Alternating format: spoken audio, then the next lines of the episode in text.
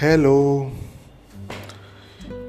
ये जो नए लिसनर्स हैं, उनके लिए एक मैसेज है कि ये जो पॉडकास्ट है, ये मैनिफेस्टेशन से रिलेटेड जो जो बातें हैं, क्या करना चाहिए, क्या नहीं करना चाहिए, कैसे करनी चाहिए, उसके बारे में डिस्कस करता है। तो अगर आपकी इच्छा हो तो आप फॉलो कर सकते हो।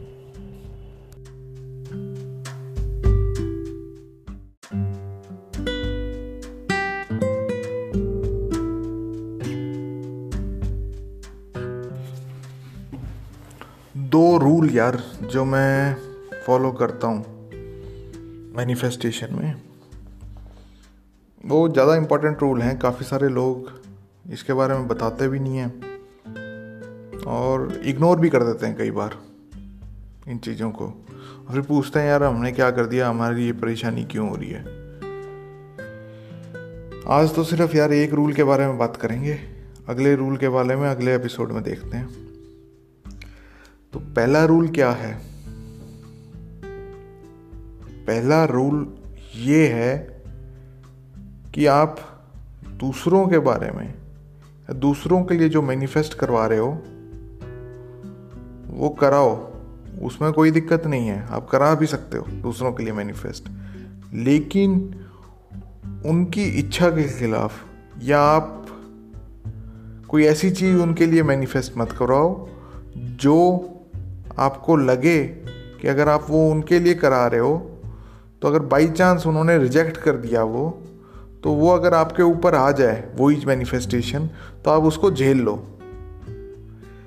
मतलब क्या हुआ इस चीज़ का? इस चीज़ का मतलब ये हुआ कि देखो लिटरली सेंस में जाएँगे तो दूसरों के साथ वही व्यवहार करो जो आप चाहते हो कि आपके साथ भी व्यवहार हो।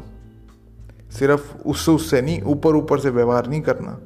अंदर से भी, मन से भी आपको वही व्यवहार रखना है, जो चाहते हो आप के साथ भी हो जाए तो भी कोई दिक्कत नहीं।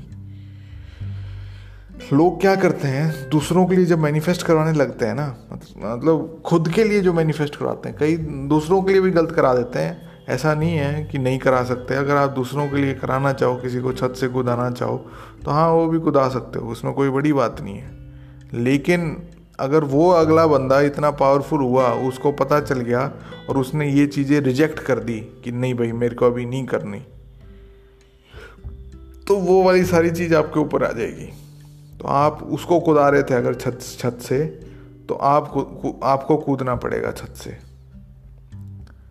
ये थोड़ा सा लग सकता है कि क्या बोल रहा है, क्या नहीं बोल रहा, लेकिन असल में यही है कि अगर आप दूसरे के लिए सिर्फ़ और सिर्फ़ वो चीज़ करा सकते हो जो ठीक हो, अच्छी हो। इसको कर्म भी कह सकते हो एक तरीके से। कर्म के क्योंकि सिर्फ़ और सिर्फ़ एक छोटा सा एक्सप्लेनेशन नहीं है, काफ़ी वास्ट एक्सप्लेनेशन है कर्म की। तो उसके अंदर एक सब पार्ट में ये भी आ जाता है कि वैसे तो स्क्रिप्चर्स वगैरह में, ग्रंथों वगैरह में अलग एक और तरीके से कहा गया है इसी चीज़ को जो मैं बता रहा हूँ कि पड़ोसियों के साथ, दोस्त परिवार के साथ, इनके साथ अच्छा व्यवहार रखो।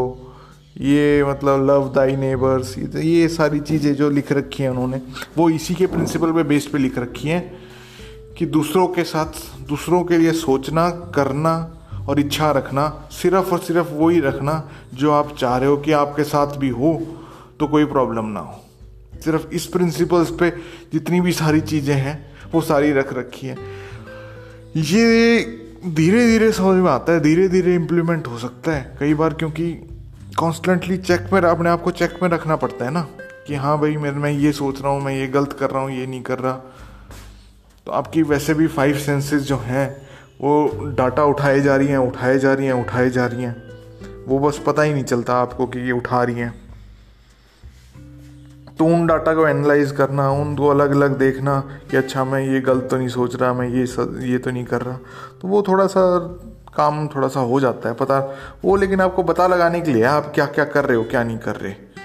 धीरे धीरे धीरे धीरे आप चेंजेस लाओगे तो अपने आप चेंजेस आते जाएँगे और इस प्रिंसिपल का फॉलो करते रहो। मिलते हैं नेक्स्ट एपिसोड में।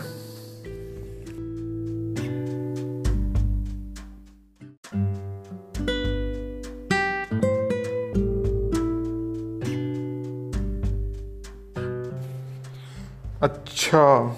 चलो यार, जाने से पहले मैं उन सबको बहुत बहुत धन्यवाद करता हूँ जो शेयर कर रहे हैं। भलाई कर रहे हो यार, ठीक है, अच्छी बात है, करते रहो, बहुत बढ़िया। चलो मिलते हैं यार नेक्स्ट एपिसोड में बाय